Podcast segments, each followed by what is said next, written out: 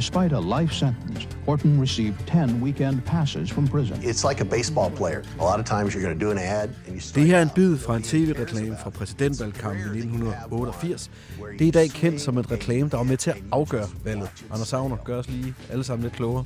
Jeg vil sige, det vi lige har hørt, det er fra den reklame, der handler om en mand, der hedder Willie Horton. øh, Og øh, Willie Horton-reklame er i dag et af de bedste eksempler på, hvor effektiv negativ kampagnefølelse kan være, og øh, det må man sige, det stod igennem for alvor i USA i, øh, i slutningen af 80'erne, og øh, eskalerede derfra videre, og det er jo også noget, som vi kender herhjemme i Danmark i dag. Made in America i dag om amerikanske valgkampe og præsidentvalg, og hvordan de har forandret dansk politik.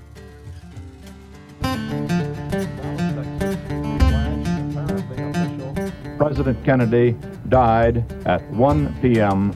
Our war on terror begins with Al Qaeda. USA er verdens mest magtfulde land. På tværs af Atlanten kan det, der sker i USA, forandre Danmark. Tear down this wall. The only thing we have to fear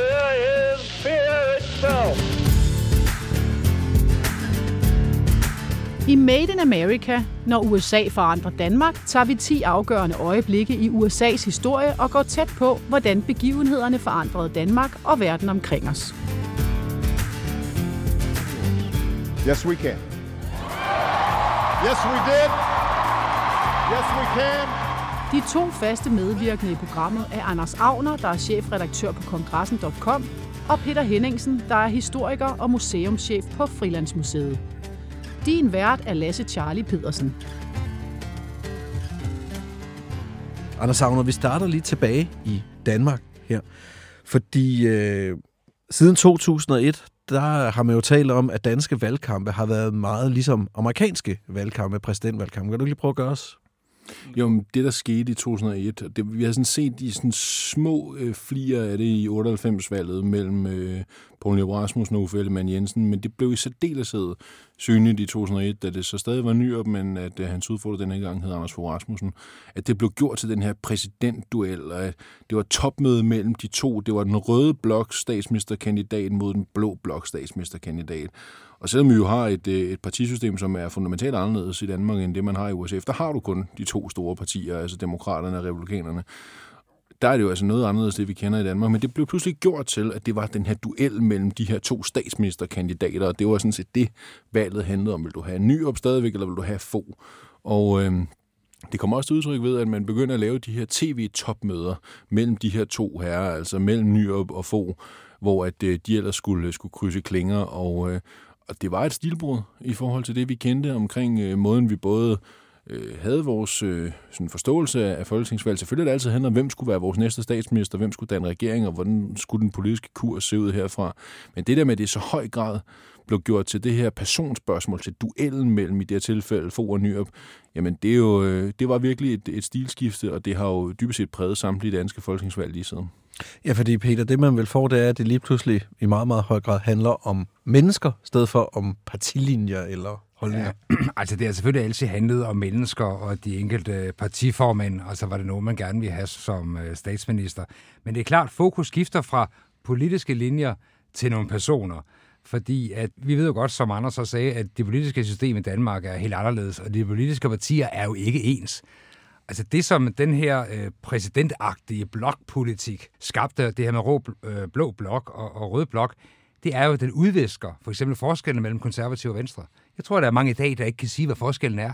Der er faktisk ret stor forskel. Ligesom der er stor forskel på radikale venstre, hvis de ligger over i den røde blok, hvad de gør nogle gange, og nogle gange ligger de i den blå. Socialdemokrater, øh, enhedsliste, som er dybest set et sammenrend af øh, DKP og VS og DKPML og KAP og SAP og hvad fanden de hedder alle sammen. Ikke? Ja, og, og, øh, og SF og så videre. Det er jo forskel, men den udviskes i det her. Og derfor mener jeg faktisk, at det er en forfladelse af, af det danske politiske billede. Og øh, så kan man så spørge sig selv om, hvem har egentlig skabt det? Det er vel de danske tv-journalister der dybest set har skabt den her forfladelse af dansk politik, ved omkring 2001 at løbe med på den her præsidentblok, og i tale sætter det som rød og blå blok, men taler stadigvæk om det i tv, og jeg bliver enormt irriteret, når jeg hører det, faktisk. Og alt det skal vi have meget mere om, og vi skal blive klogere på, hvor det kommer fra. Og vi starter lige med et blik tilbage i historien for, hvordan udviklede det sig egentlig i USA.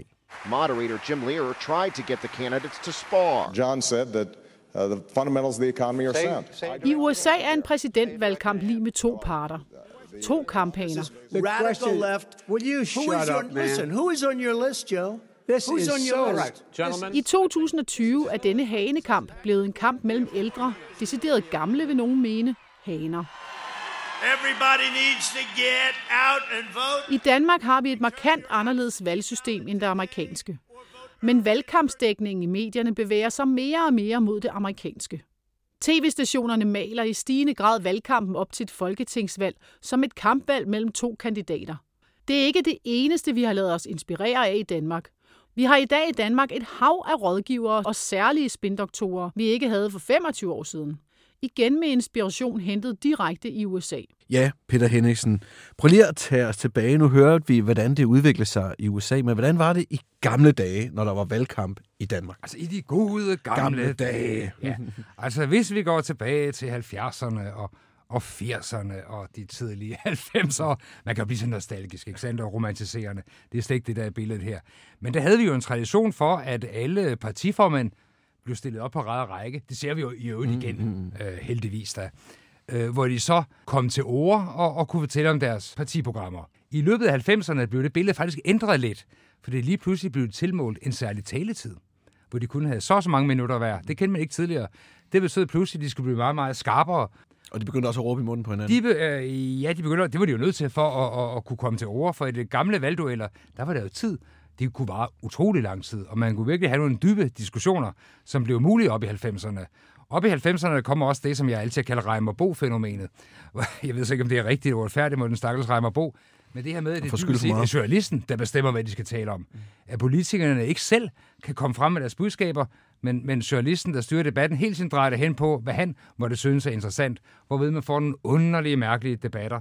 Så der har været mange forskellige former undervejs. Men var det så sådan i gamle, de gode gamle dage. dage, var det så sådan, at man dengang tog stilling til, om man var socialdemokrat, eller SF'er, eller konservativ, eller venstremand, eller tog man lige så meget stilling til, om man ville have Jens Otto Krav, eller... På den måde er det nok ikke så meget, der har ændret sig. Vi kan også se på USA. Der er nogen, der er hardcore republikanere, uanset hvad der sker. Der er nogen, der er hardcore demokrater, uanset hvad der sker. Og så er der en masse tvivlere, som kan overbevises om det ene eller det andet, og som nok går efter selve kandidaten. Sådan har det selvfølgelig også været herhjemme.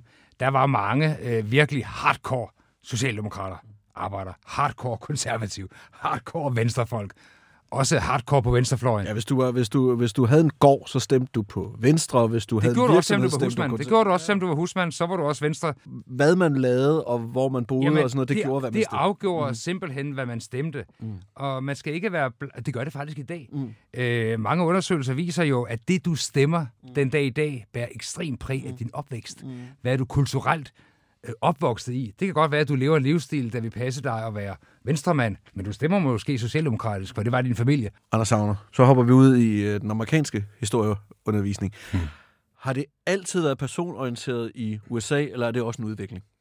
Jamen, det har det jo i hvert fald et stykke af vejen i forhold til præsidentposten, alt den stund, at, og det er måske det, vi meget lige skal give to sekunders kontekst på, hvor stor en forskel der er også på, på den amerikanske og den danske, fordi du har i USA, øh, der er præsidentvalget, hvor du finder ud af, hvem skal have nøglerne til det hvide hus.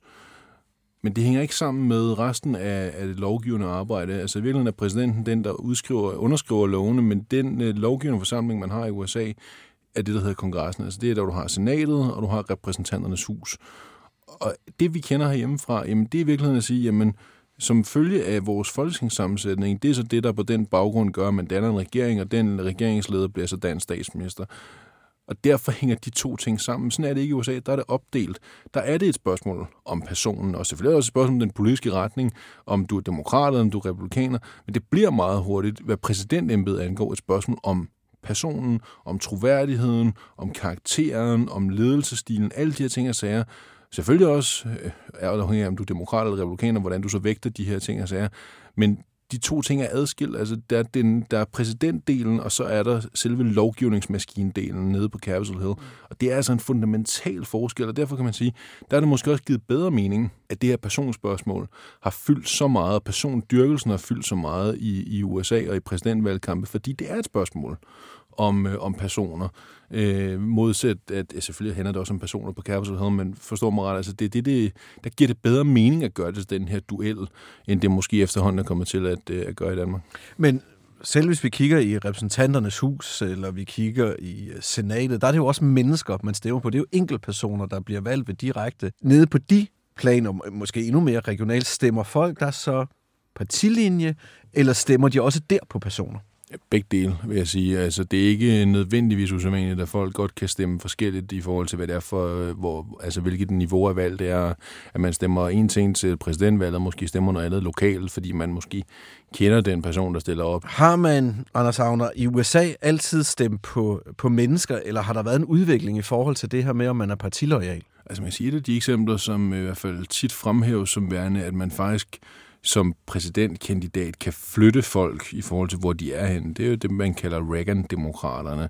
I løbet af 80'erne, der erobrede Ronald Reagan en meget, meget stor del af det demokratiske vælgerhav ved at begynde at appellere til nogle af de værdier, som de, øh, de synes var vigtige. Og det gjorde altså, at blandt andet ved det valg i 84, hvor han blev genvalgt, øh, den mand, han var op imod, han hedder Walter Mondale, og øh, jeg skal hilse at sige, at Mondale øh, er en dygtig og hederlig mand, som øh, gjorde det glimrende som, øh, som politiker i øvrigt, bare ikke over for Reagan.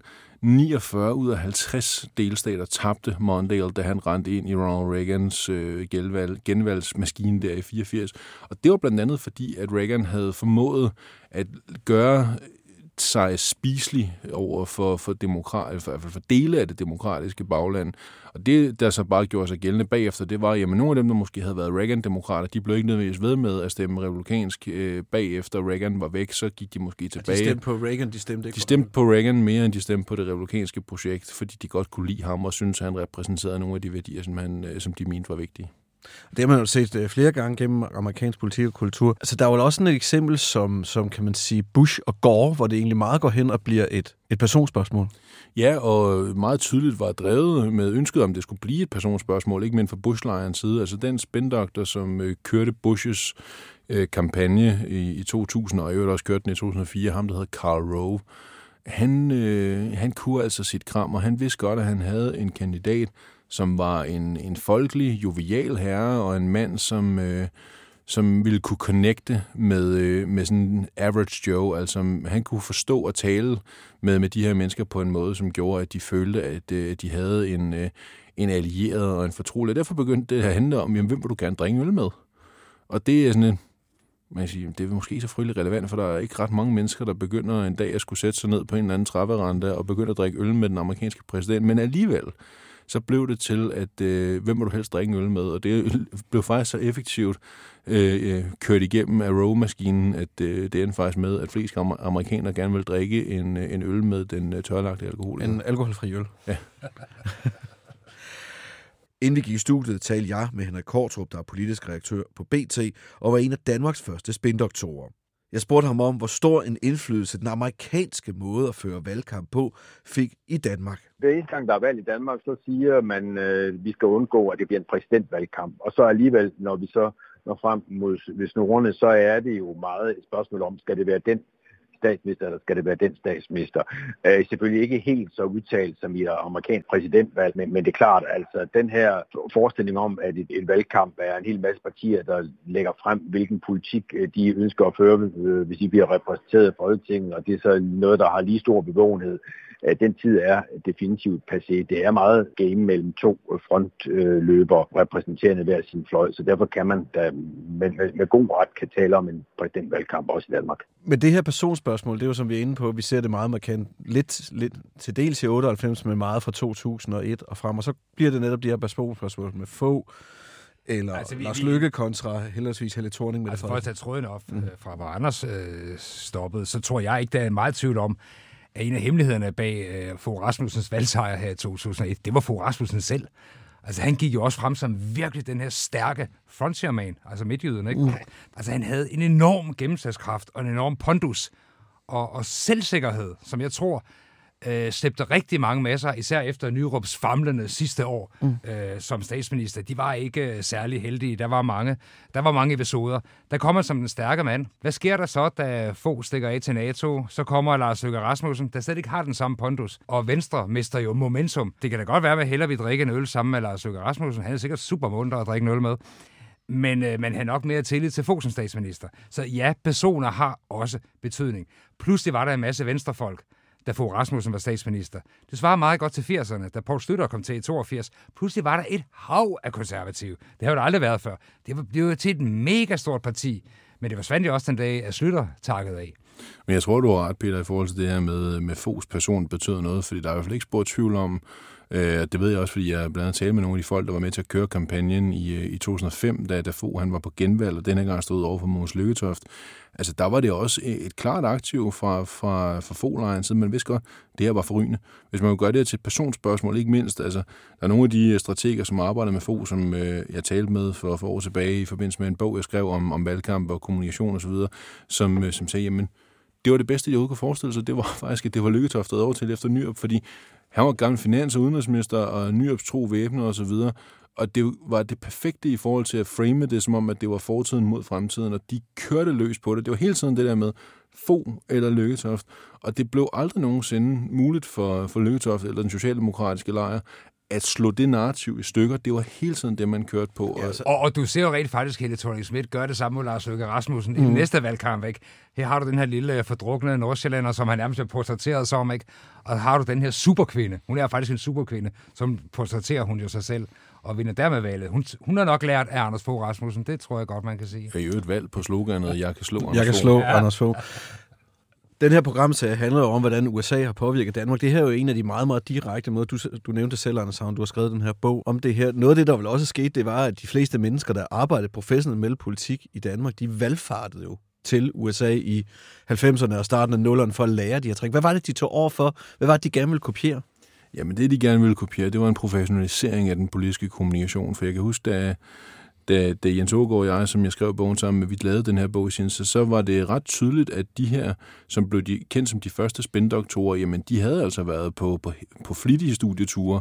Det fortalte de også åbent om, at øh, de har måske ikke nødvendigvis rejst hele, rejst hele vejen til USA. De kunne nøjes med at rejse til London, fordi så kunne de sådan, tale med, øh, med Tony Blairs folk, fordi de havde en til en kopieret især Bill Clintons øh, øh gameplan øh, i forhold til, hvordan han havde vundet i 92. Så det er det der med kode ind til få simple budskaber. Jeg husk os lige på det. Hvad er det, Bill Clinton og hans folk går ind og gør? Nå, det er sådan det der, man kan sige, når man sidder og snakker om det i dag, så er det sådan, så vi alle sammen så tænker, at det gør man jo bare hele tiden. Men det er det der med at sige, når man for eksempel, der er tre ting, og så er det tre ting, og vi bliver ved med at gentage de samme tre ting igen og igen og igen. Og Clinton i 92, det var, at han sagde, ved du, enten så siger vi forandring, eller mere det samme, eller også så snakker vi om sundhed, eller også så snakker vi om økonomi. Det er ligesom de tre. The economy stupid. It's the economy stupid. Ikke? Og det var ligesom det, man kørte på, og det var igen og igen. Det var ligegyldigt, hvad man snakkede om så var det tilbage til et af de her tre udgangspunkter. Sådan, Nå, øh, har du haft en god weekend? Ja, og grunden til, at jeg har haft en god weekend, det er, fordi jeg har et godt job, og det skal jeg sørge for, at min nabo også får. Nå, så du fodboldkamp i lørdags? Ja, det kan du tro. Den der knæskade, som ham superstjernen han fik, den skal altså kunne behandles, og det skal alle kunne, og det er derfor, jeg vil gøre noget ved sundhedsbehandling. Det er sådan hele tiden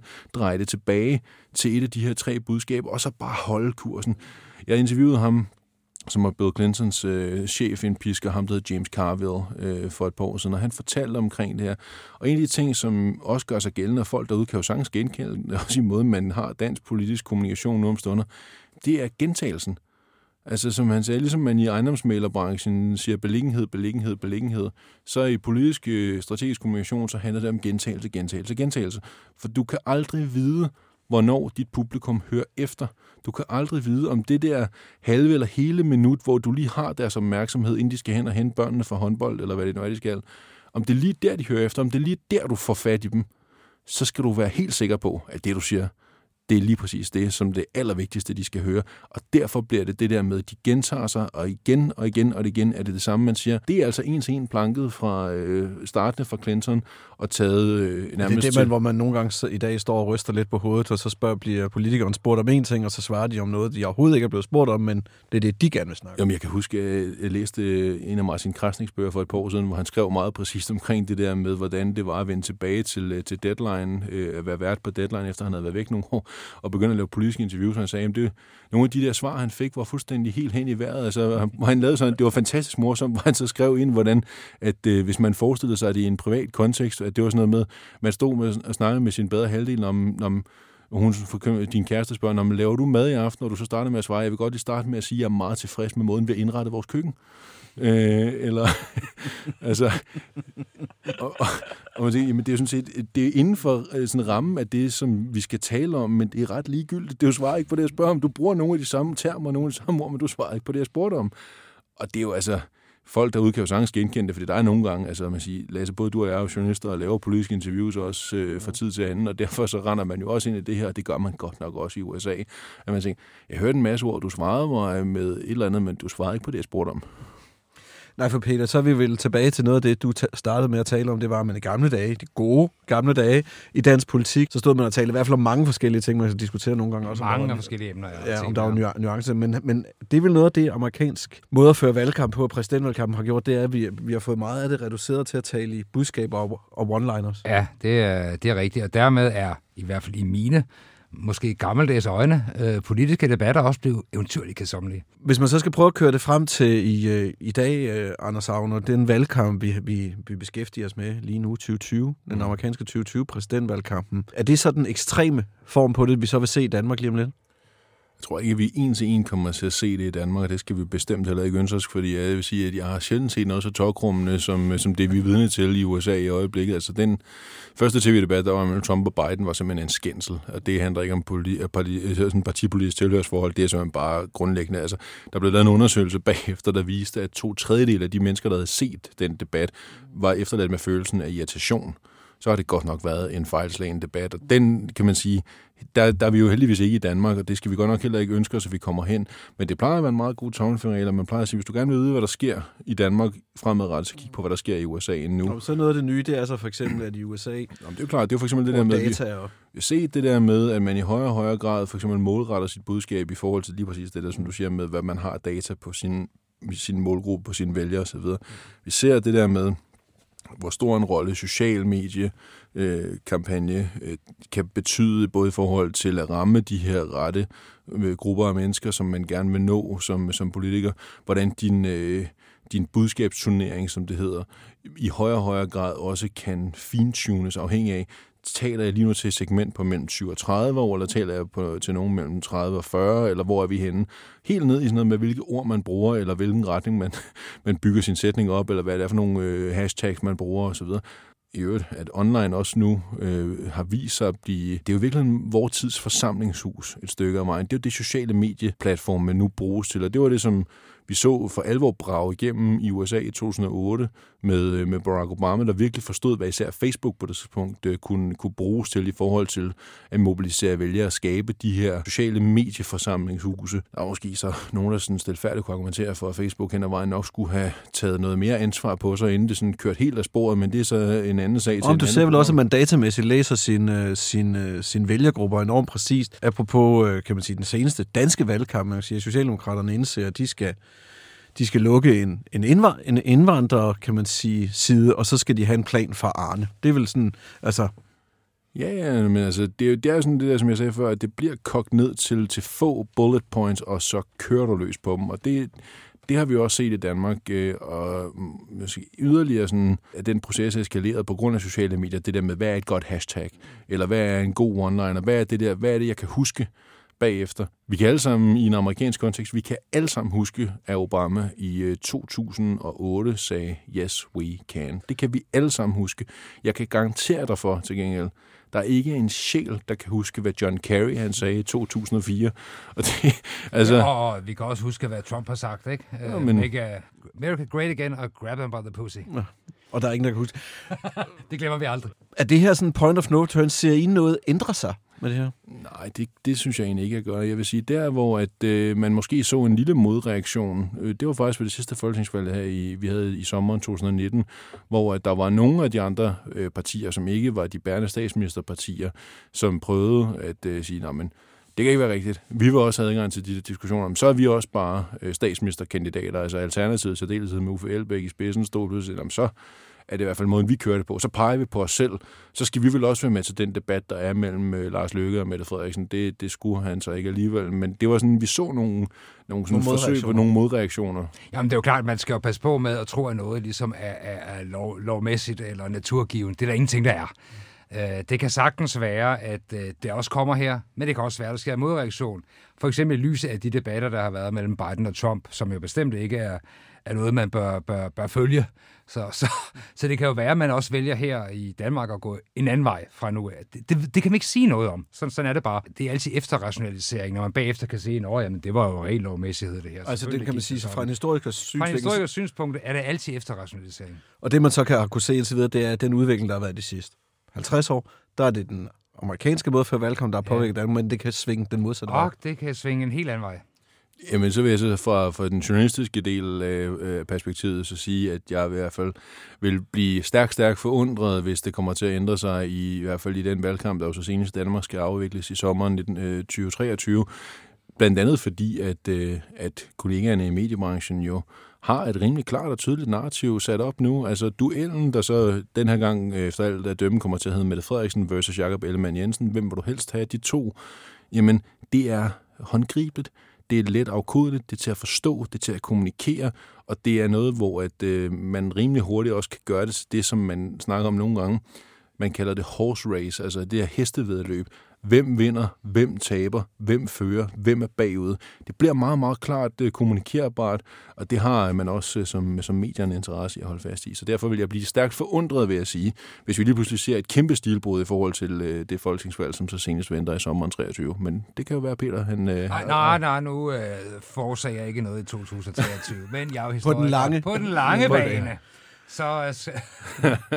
og derved uh, stopper vi på den lange bane. På den lange bane. Det her var Made in America om, hvordan USA forandrer Danmark. Tak. Programmet her var produceret af KISS Content for Loud og Nationalmuseets medie Vores Tid. Tilrettelægger og producer var Tom Carstensen. Christina Fabrin hedder jeg, og jeg har speaket. Lasse Charlie Pedersen var vært og redaktør.